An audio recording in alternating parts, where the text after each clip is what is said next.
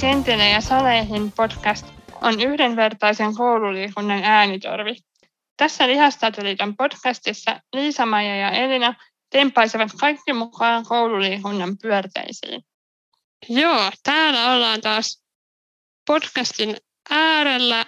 Tämän podcastin tarkoitushan on antaa vinkkejä siitä, miten eri tavoin vammaiset lapset ja nuoret vois nauttia liikunnan riemusta. Ja näistä vinkkeistä hyötyy niin liikunnanopettajat kuin lasten vanhemmat ja toki lapset itsekin. Ja mä oon Elina, mä oon koulutukseltani opettaja ja mulla on lihassairauden vuoksi kokemuksia koululiikunnasta sähköpyörätuolin käyttäjänä. Ja sitten meillä on täällä Liisa-Maija.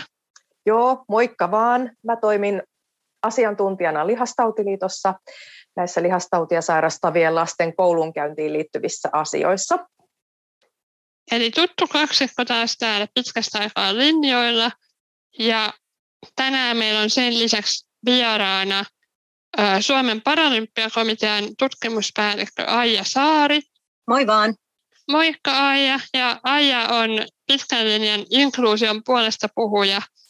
Ja tänään me puhutaan vähän siitä, että miten tätä hänelle kertynyttä tietoa ja kokemusta voitaisiin ehkä hyödyntää koulujen liikunnan opetuksessa. Ja tänään meidän jakson nimi on Termeillä on väliä, eli me ajateltiin vähän syventyä myös semmoiseen sanastoon, mitä liittyy tähän yhdenvertaiseen koululiikuntaan ja ehkä vähän pohditaan jopa opetussuunnitelmaakin termistön näkökulmasta, niin katsotaan mitä meillä on tässä tulossa.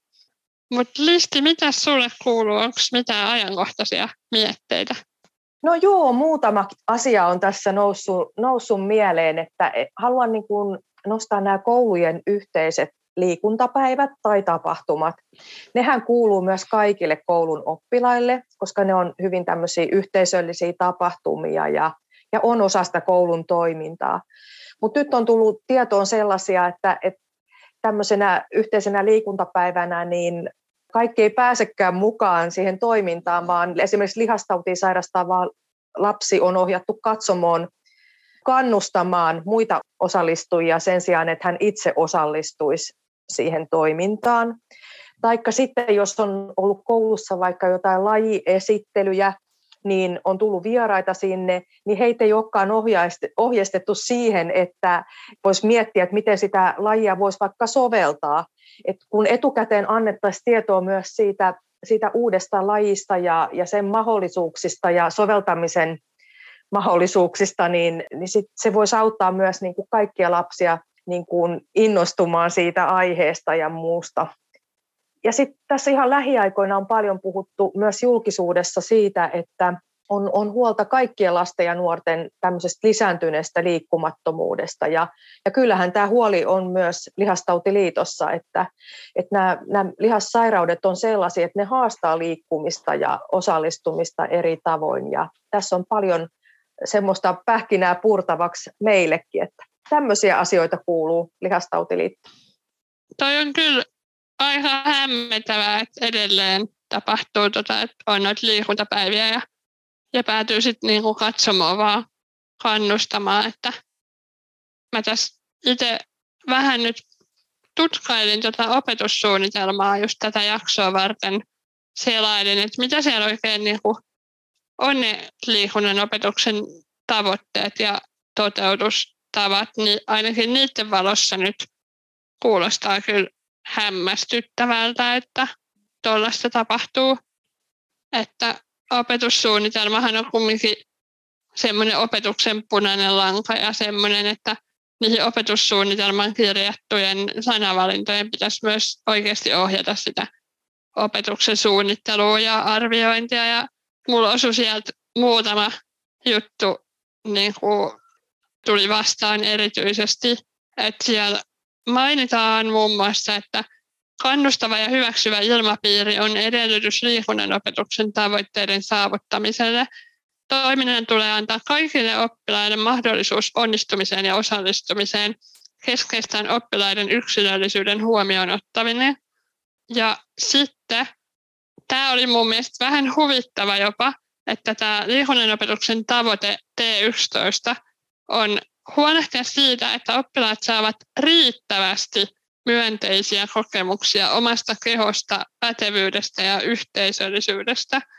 Niin mä jäin vaan miettimään, että onko siinä sitten joku raja, että, että mikä on riittävästi, että, että onko se riittävyys sitten jo niin kuin saavutettu ennen sitä koululiikuntapäivää, että sitten ei yhtäkkiä tarvitsekaan enää antaa kokemuksia niin kuin mukana olosta vai mitä ihmettä. Totta. Aika hyvä huomio sinulta, hei. Termeillä on kyllä sille väliä, että aika pienet sanavalinnat voi olla loppupelissä sitten semmoisia porsareikiä, että ei kai opettajat nyt voi tehdä niin, että ne ajattelee, että on jo riittävästi sitten huomioitu eikä enempää tarvii, en tiedä. Onpa tärkeä asia nostaa esille ja, ja sulla olet itse opettaja ja olet varmaan näitä, näitä tota, no jonkun verran niin kuin joutunutkin sitten käsittelemään, niin hyvä pointti. Että tämmöisiä ajatuksia heräsi tässä alkuun, mutta tota, päästetäänkö me Aija ääneen, niin, niin hienoa Aija, että sä pääsit mukaan tänään meidän kanssa juttelemaan ja kertoisit sä vähän sun taustaa ja mitä sun työ siellä Paralympiassa pitää sisällään? Joo, kiitos vaan ja kiva kun kutsuitte. Mukava olla juttelemassa teidän kanssa. Tota, jos mä, tämmöinen lyhyt oppimäärä mun taustasta on se, että mä oon, siis ihan alun perin mä oon liikunnan opettaja, mutta siitä on todella todella kauan, että en kyllä väitä osaavani tämän päivän koululiikunnan juttuja niinkään kovinkaan hyvin. Mutta sitten mä niin kuin aikoinaan menin silloiseen Suomen invalidien urheiluliittoon kehittämään lasten ja nuorten liikuntaa ja sitten mä jotenkin huomasin, että silloin puhuttiin vammaisurheilusta – niin se vammaisurheilun maailma oli aika mielenkiintoinen, että jotenkin tosi koko aika sai tehdä aikalaisia uusia juttuja ja olla kehittämässä uutta, niin se vaan on, siitä sai kiksejä, oli kiva, kiva ajatella, että semmoisessa maailmassa voi jatkaa työtä. Ja niin mä sitten tässä näiden monen polun, meillähän on ollut monta yhdistymistä näiden järjestöjen, eri järjestöjen välillä, niin nykyisessä Suomen paralympiakomiteassa toimin tutkimuspäällikkönä ja ja siinä roolissa niin kun aika paljon myös kehitän erilaisia hankkeita ja yksi näistä tällaisista suunnista on se koulumaailmaankin liittyvät asiat. Mutta sen verran tunnustan kyllä, että me yritetään ehkä pysyä sitten taas paralympiakomiteana, niin kuin ei me mennä sinne koulumaailman sisälle ja koululiikunnan sisälle, mutta me ollaan niin tukemassa niitä muita toimijoita, että saataisiin sitä liikuntaa jotenkin vähän yhdenvertaisemmiksi niissä koulu, kouluympäristöissä. Mielenkiintoista työtä sinulle. Ja tosiaan tässä meidän podcastissa niin yhdenvertainen koululiikunta ja inkluusio on sellaisia tärkeitä käsitteitä. Ja meillä on tiedossa, että sä oot Aija ollut kehittämässä tämmöistä soveltavan liikunnan ja paraurheilun sanastoa. Tästä olisi kiva kuulla tarkemmin ja myös, niin kuin, että mitä termiä nyt käytetään kun lähtökohtana on sellainen koululiikunta, että kaikki voivat olla yhdenvertaisesti mukana.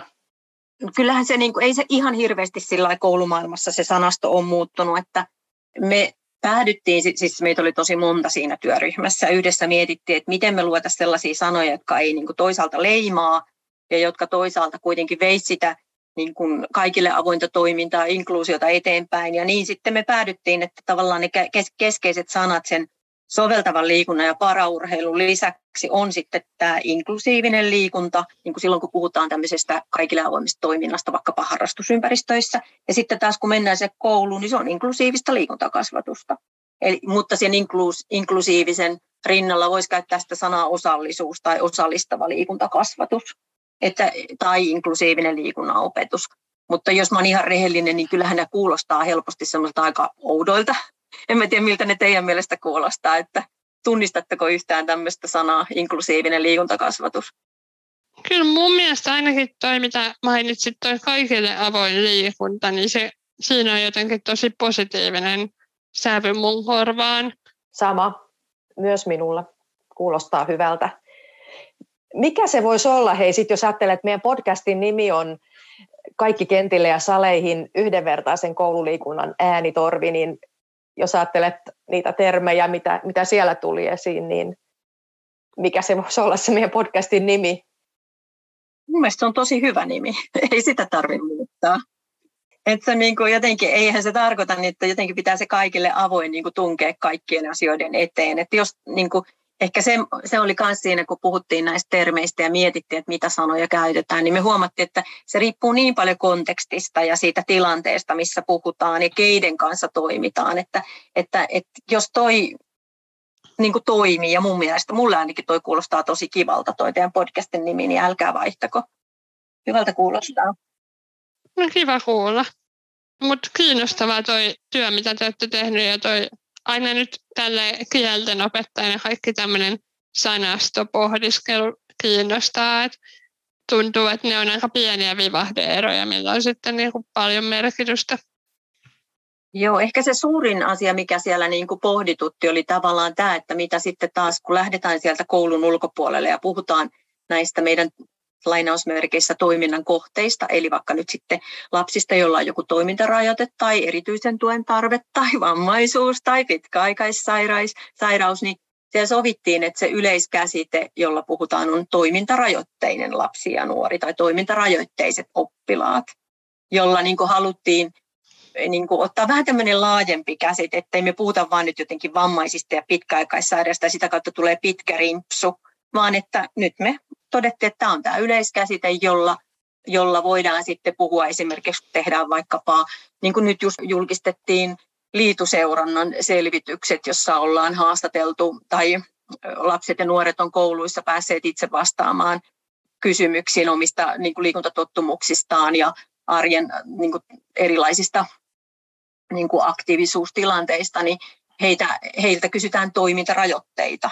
Ja silloin se auttaa niin kuin myöskin tutkimusta ja seurantaa, että puhutaan niin yhteis, yhtenäisillä sanoilla ja kielellä. Toi on kyllä haastava välillä löytää semmoista termiä, mikä oikeasti sitten kuvaa just sitä tilannetta. Et ja riippuu tosi paljon siitä, että mikä se tavoite on siinä diskurssissa. Että mehän monesti, eikö me listi puhuta monesti vaikka, että oppilas, jolla on sähköpyörätuoli tai, tai miten, me, miten me puhutaan yleensä? No joo, kyllä. Kyllä se menee niin, joo. Et se on monesti ollut sitten semmoinen helppo tapa jotenkin, että jos me ei haluta korostaa sitä, että on joku rajoite tai että joku asia olisi tavallaan huonosti, niin sitten me ehkä tuodaan niin kuin esiin sitä apuvälinettä tai jos ei ole apuvälinettä, niin mä en tiedä mitä me sitten sanotaanko me jotenkin eri tavalla liikkuva oppilas. En, en tiedä, pitäisi kuunnella ihan noita vanhoja podcast-jaksoja, että mitä termistöä me ollaan milloinkin käytetty. Niin mä luulen, että siellä voi olla useampia. Niin mäkin neuvon niin kuin usein, kun minulta kysytään, että hei, mitä sanaa me voidaan käyttää. Että kun me ollaan nyt tekemässä vaikka tällainen harrastusryhmä, jonne me haluttaisiin, että nyt tulisi näitä näitä vammaisia ja pitkäaikaissairaita ja toimintarajoitteisia ja muita, niin sitten mä vaan sanon, että nyt teidän täytyy niin vaan oikeasti yrittää markkinoida sitä niin, että käytätte eri konteksteissa eri, eri, esimerkiksi eri sanoja, mutta sitten mun mielestä yksi ihan kätevä, kätevä keino, mitä mä vinkkaan, on se, että käyttäkää kuvia. Et niin kun silloin esimerkiksi perheide, perheissä vanhemmat hoksaa siitä kuvasta, että Aa, ihan totta, että toi kerhohan on semmoinen, jonne myöskin meidän lapset voi osallistua tai ne lapset itse jotenkin tunnistaa. Eli kannattaa käyttää niin kuin sellaisia monen, monenlaisia kuvia monenlaisista osallistujista, ettei kaikki ole sellaisia, ettekö hoikkia sporttisia, ilmaan pompanneita blondeja, vaan että siellä voi olla silmälasipäisiä, siellä voi olla vähän pyöreämpiä, siellä voi olla apuvälineitä käyttäviä ihmisiä, voi olla joku sen opaskoiran kanssa ja niin päin pois, että kuvillakin pystyy viestimään avuksi, niin silloin ei tarvi niin paljon tuijottaa sitä, että mitä sanoja käyttää. Joo, ja toihan on just tärkeä toi representaatio, että näkee niin kuin siellä kaikkialla niitä oman näköisiä tyyppejä. Ihan toihan liittyy oppimateriaaleihinkin. No, liikunnassa nyt ei käytetä oppikirjoja yleensä, mutta ihan sitten vaikka terveystiedon kirjoissa, niin olisi tärkeää olla sitten myös niitä pyörätuolin käyttäjiä ja muuta, muita vammaryhmiä sitten siellä kuvituksessa. Kyllä, toi on, kiitos vinkistä, toi on, toi on hyvä vinkki ja, ja varmasti siitä hyötyy myös meidän kuulijat. Mitäs, onko teillä Paralympian toiminnassa tällä hetkellä sellaisia ajankohtaisia asioita, mihin lihastautia sairastavat lapset ja nuoret vois osallistua? No joo, meillä on sen valttiohjelman haku taas käynnistynyt tässä maaliskuun alusta ja, ja tota, huhtikuun loppuun mennessä voi netin kautta ilmoittautua, jos haluaa lähteä mukaan tämmöisiin valttikokeiluihin sitten ensi syksynä. Ja tälleen lyhyesti pähkinänkuoressa valttiohjelmassa on idea se, että, että tuolta eri ammatillisista oppilaitoksista, esimerkiksi ammattikorkeakouluista fysioterapiaopiskelijat, noin 20 eri paikkakunnalta toimii tämmöisenä liikuntaan saattajina tukea tarvitseville lapsille ja nuorille.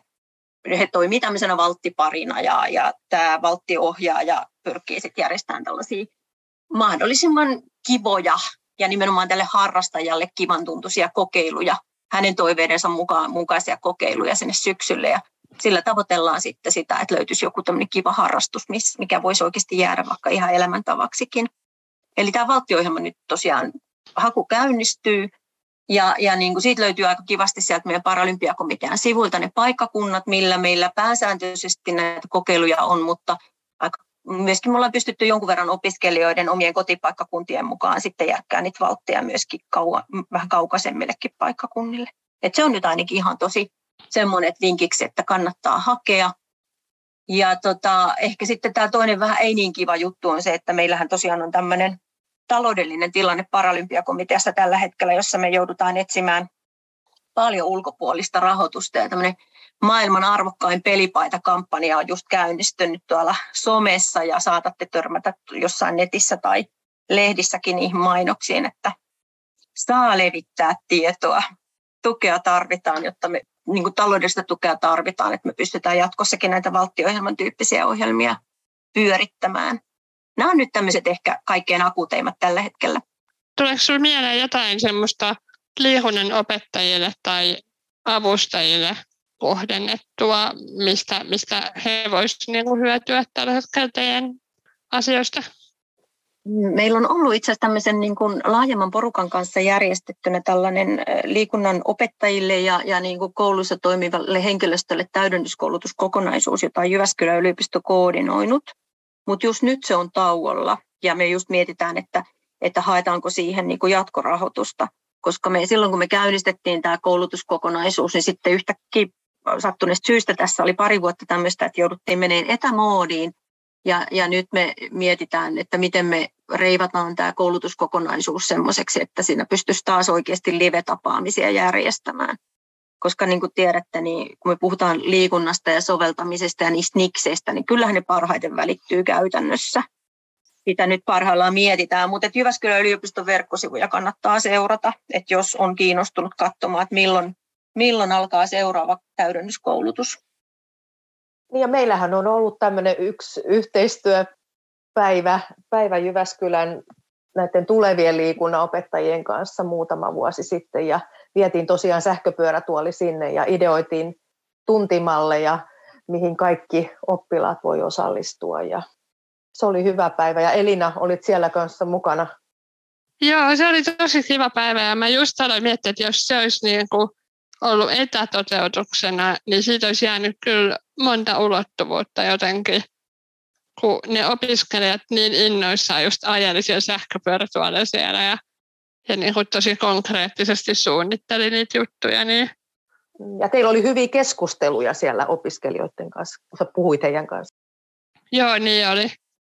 Mielenkiintoista tarjontaa siis luvassa sitten taas kun saa rahoituksia ja pystyy järjestämään erilaisia koulutuksia tai muuta, että ilman muuta. Ja se on se paralympia.fi, onko se, se teidän sivusto?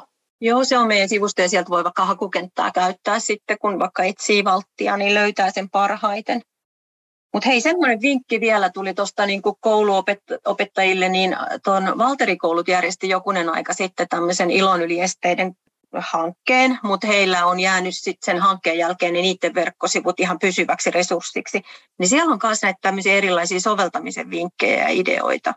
Et sitä mä niinku ehkä, ehkä tässä kohtaa niinku lämpimästi myös suosittelisin. Ja sitten mun mielestä semmoinen, mikä siellä oli tosi kiva idea, että siellä näitä liikuntatuutoreita myös koulutettiin ja testattiin semmoista ohjelmaa, jossa niin oppilaat itse koulutettiin tämmöisiksi vähän niin kuin, miten sanoisi, mä ei nyt apuopettajiksi, mutta semmoiseksi liikuntatuutoreiksi toinen toisilleen.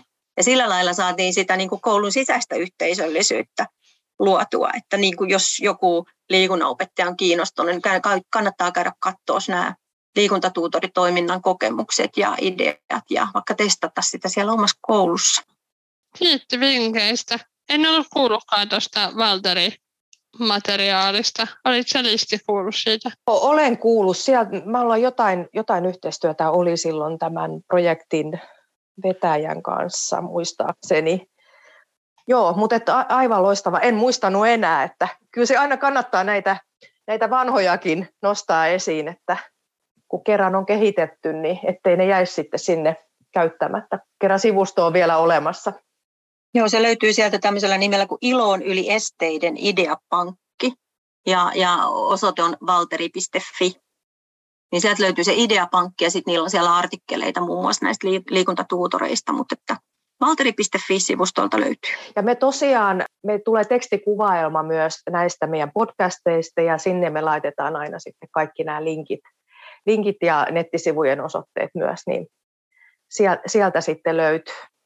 Olisiko vielä jotain, mitä tulee mieleen, että me ollaan tässä nyt niin kuin loppuvaiheessa meidän podcastia? No eiköhän tässä nyt on menty tähän tiiviiseen puoleen tuntia aika monta asiaa. Eli termeillä on väliä, mutta kun me muutetaan ajattelua ja mietitään niitä sopivia, sopivia ympäristöjä, missä ollaan, niin, niin me mahdollistetaan sitten, sitten se kaikille avoin, avoin liikunta ja, ja näin. Ja tosiaan sen verran vielä markkinoin, että meillä on tosiaan tulossa 27.